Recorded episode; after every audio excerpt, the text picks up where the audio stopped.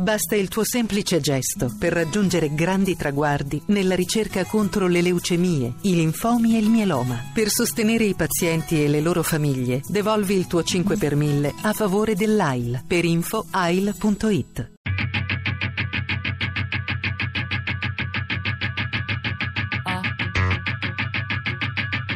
Tre soldi.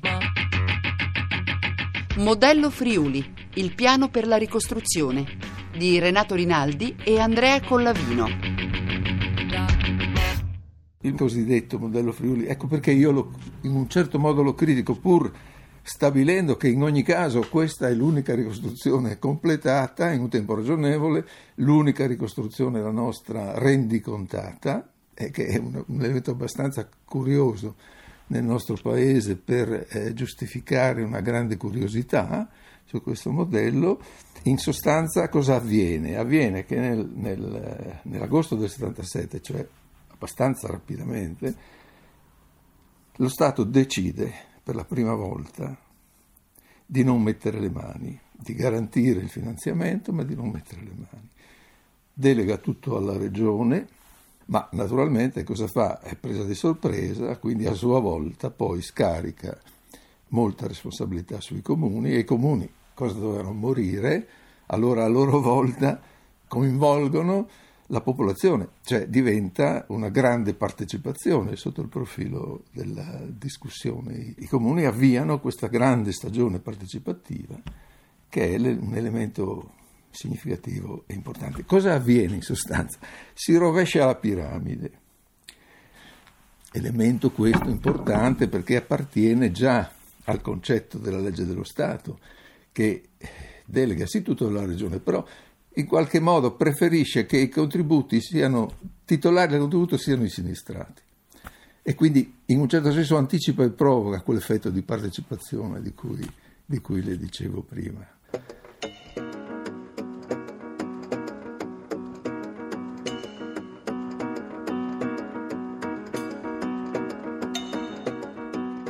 La scossa del, del maggio non era così disastrosa e non aveva escluso la possibilità di una grande riparazione, insomma, un grande intervento eh, che non escludesse questa teorica possibilità di farcela, insomma, anche con le proprie forze. In realtà c'è stato un intervento di solidarietà incredibile perché il Friuli aveva una buona fama attraverso l'emigrazione, attraverso, eh, e poi con l'11 settembre la scossa è stata risolutiva perché ha creato la tabula rasa insomma, nella zona veramente colpita e quindi eh, siamo passati dal fare da soli, insomma, no? in dialetto si dice fasin eh, di Bessoi, da questo facciamo da soli si è passati a un altro modo geniale, secondo me, perché è stato immediatamente capito e recepito dai politici come, come un programma di governo eh, eh,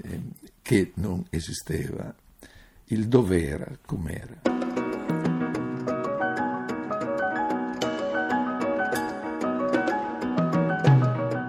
il dovere com'era, il rimettere in piedi il perduto, diciamo così, ben sapendo che non è possibile. In realtà nascondendo, a mio parere, eh, un obiettivo molto più egoistico e, e realistico e terra-terra che è recuperare il proprio patrimonio. Io non credo che sia una caratteristica friulana quella di essere attaccati al proprio patrimonio, penso che sia una caratteristica assolutamente generalizzabile però eh, eh, qui è stato un, eh, una sorta di ansiolitico, una sorta di elemento ehm, che consentiva di sospendere le ansie, no? nel, in un momento in cui il catasto non, non aveva più un significato no? nei confronti della proprietà, cioè dava il senso del tutto perduto, quindi una sorta di panico eh, e quindi questo, questo slogan mh, mm, eh, è stata come dire, una, una, una droga voluta, no? una droga provvidenziale, e ben sapendo che non era eh, ovviamente un obiettivo possibile, però non era possibile nella forma, ma era possibile nella sostanza. E infatti questo è avvenuto, tutti hanno riavuto il valore perduto. No?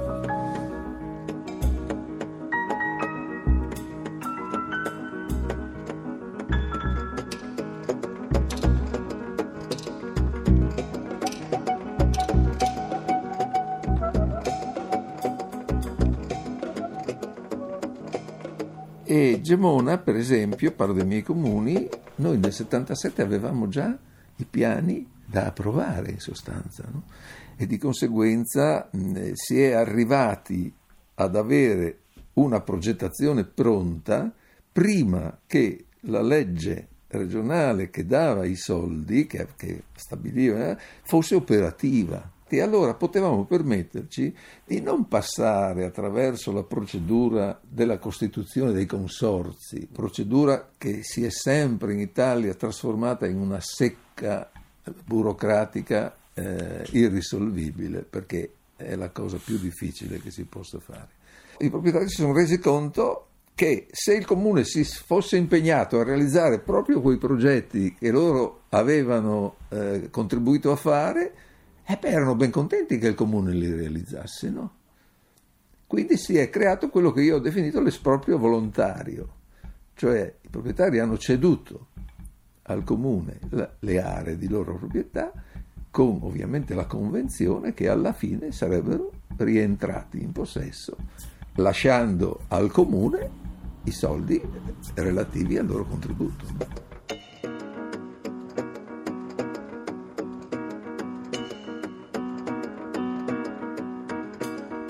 Insomma, succede questo, chi va a vedere una ricostruzione la va a vedere come fosse un quadro, insomma, no? Allora, o è bella o è brutta, non so come dire.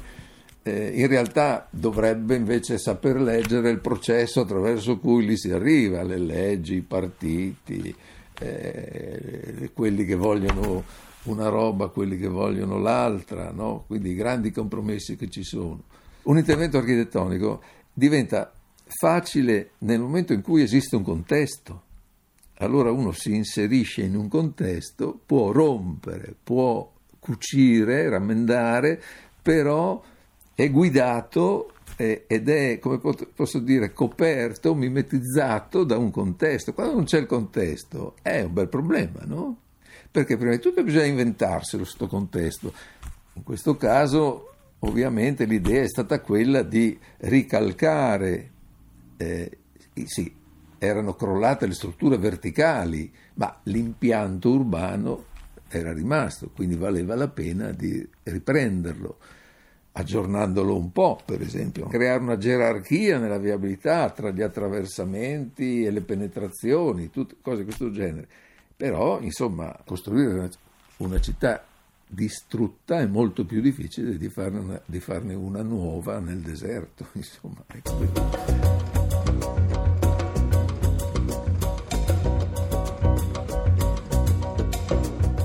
Io adesso mi riferisco a Gemona, se è potuto fare cose che in altri comuni non sono state fatte, quindi creare cooperative eh, di non proprietari che venissero da fuori a dentro, oppure la progettazione pubblica dell'area centrale, la progettazione partecipata proprio no, con i proprietari area per area, fino al punto di rinunciare al progetto mh, ma a svolgere una funzione eh, sociale, una funzione eh, di risposta a un bisogno di accondiscendenza, assistendo alle contraddizioni più grandi, no? alla divaricazione tra la memoria e, e, la, e il desiderio, tra il passato e il futuro, cioè rimpiangere eh, i corridoi, le stanze, i tinelli, le penombre, eh, eh, però volere la modernità, volere la cucina americana, il living room, la, la, la, eh, sì, la pianta aperta, tutte queste cose.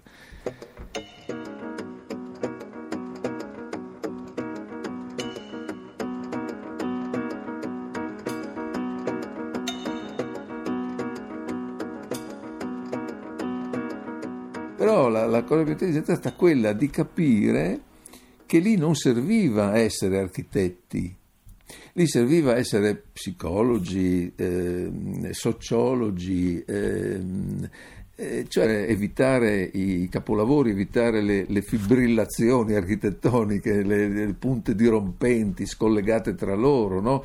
col pericolo del postmoderno eh, che, che offriva forme abbastanza, abbastanza pericolose. Il calcestruzzo ovviamente è divenuto materiale eh, di necessità. Eh, ipocrita e amorfo no? che si presta a tutte le forme e quindi eh, io ho creduto che imporre degli, degli archetipi per esempio no? cioè tetti regolari e quindi, e quindi per retroazione piante regolari, perché se non hai una pianta regolare non puoi avere un tetto regolare, imporre per esempio la corniciatura in pietra delle, dei fori aveva una retroazione sul rapporto eh, forature nella facciata, rapporto pieni vuoti sulle facciate. E quindi eh, attraverso eh, oppure eh, escludere, eh, cioè imporre come finitura, visto che era necessario, l'intonaco era un modo per evitare strani rivestimenti che il mercato attuale produce. Ecco la normalità no? di, cui, di, cui, le parlavo. Ma non è sempre colpa dei progettisti. Una, un, un, il progettista, in fin dei conti, è anche schiavo del committente, no? è, più, è più importante il committente a volte del progettista. Il calcestruzzo è il materiale che più si presta a, a rispondere a tutte le esigenze, no? che offre garanzie, insomma, permette libertà.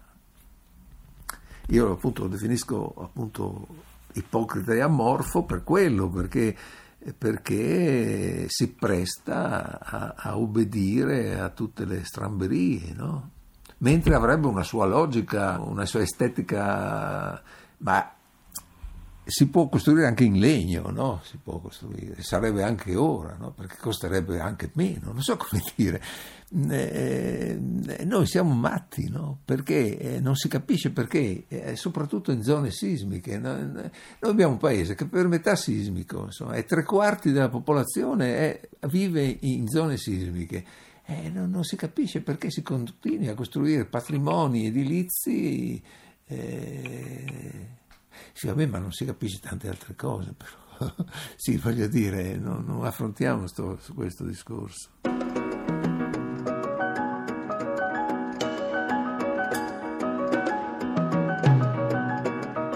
Sì, io ho fatto un'indagine durante l'emergenza per, per, per vedere quale fosse la propensione eh, delle persone no? Eh, nelle tendopoli, insomma, le, le, la propensione di come abitare dopo, eh beh, l'espressione generale era quella di andare via, no? di andare fuori dal centro, no? di andare a tratti, sia dallo spavento subito, insomma, sia dal, dal modello, no? dal modello abitativo singolo, fuori, senza promiscuità, senza niente. Cioè, il cortile di una volta era la soluzione dell'asilo nido, della casa per anziani e della, e, della salute, insomma. No? Era la soluzione di tutti i problemi, però anche creava tensioni incredibili, no? Eh, infatti il sogno era quello di finalmente poter decidere dove abitare senza fare i conti con il cugino, col fratello, con la sorella, con la moglie, con la cognata. Con... È, è il concetto ingannevole di libertà, no? Cioè credere che la libertà sia l'assenza dei vincoli, mentre l'unica libertà possibile è quella con tanti vincoli. L'importante è la correttezza dei vincoli, no? E senza vincoli non c'è libertà. E noi siamo andati per quella strada e andiamo tuttora per quella strada, insomma. Eh, no? Infatti io avevo la, la, paradossalmente la mia proposta, appunto ironica, per, per, finalmente avere una legge urbanistica chiara che risolve i problemi era semplice, un articolo solo ci vuole. Costruite dove volete purché vi attacchiate ad un altro. ecco, ris- avremmo risolto tutto. Avremmo risolto tutto. Avremmo rifatto i paesi, insomma.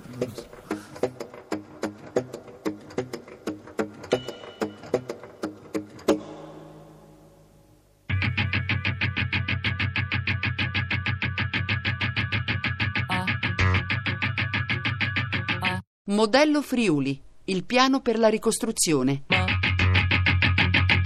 di Renato Rinaldi e Andrea Collavino. Tre soldi è un programma a cura di Fabiana Carobolante, Daria Corrias, Ornella Bellucci, Elisabetta Parisi e Lorenzo Pavolini. podcast su tresoldi.rai.it.